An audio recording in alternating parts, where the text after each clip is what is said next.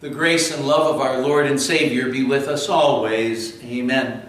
The Word of God we want to consider today is the beginning of our epistle reading for this past Sunday, which was the 18th Sunday after Pentecost. We're looking at Philippians chapter 1, verses 18 and 19, where the Apostle Paul was inspired to write. But what does it matter? The important thing is that in every way, whether from false motives or not, Christ is preached. And because of this, I rejoice, and yes, and I will continue to rejoice. For I know that through your prayers and the help given by the Spirit of Jesus Christ, what has happened to me will turn out for my deliverance.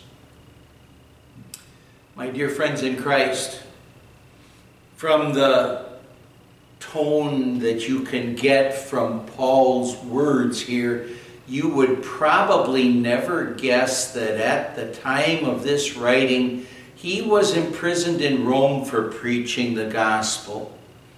He was writing to a Philippian congregation, which he had established, well, God had established through him, perhaps about 10 years or so before the time of this imprisonment. And Paul wanted to encourage people who were discouraged at this time because they knew that Paul was imprisoned. He encouraged them and us, and he's saying, Rejoice in the Lord, rejoice in the Lord always. And really, it seems as if it's kind of backward in this situation between Paul and those Philippian Christians really, you'd think that the Philippian Christians should have been the ones who were encouraging Paul, who maybe needed that encouraging because he was imprisoned. But instead, Paul was reminding them and us that believers in Christ have every reason to rejoice in the Lord and to keep on doing that because of his grace and love and forgiveness and all of his blessings, to do that at all times, whether they are imprisoned, faced with serious health problems, or even death. That still the believing child of God can and will want to rejoice in the Lord. Well, Paul, he was imprisoned, yet he said, Yes, and I will continue to rejoice. For I know that through your prayers and the help given by the Spirit of Jesus Christ, what has happened to me will turn out for my deliverance. Paul knew as he was in prison that those Philippian Christians were praying for him. And he knew that as their prayers were ascending up into heaven, so the Holy Spirit was descending down oh, on Paul and on those Philippians to bless and to strengthen them. He knew the Holy Spirit would strengthen Paul, strengthen the Philippians. He's also working to strengthen us and give us, give him joy, peace, forgiveness, patience, and zeal to keep on fighting the good fight of faith he was facing life's trials and troubles. But he knew that God, that he still had God's blessings, and that those blessings from God, they weren't going to change. He knew that God was going to make everything in his life, whether that's imprisonment or any other trials or troubles, he knew that all of those things were going to work together for his eternal good. And so he said, Yes, and I will continue to rejoice. Allen Gardiner was a missionary who experienced great hardships and difficulties in his service to the Savior. Yet, Gardiner said, While God gives me strength, failure will not daunt me.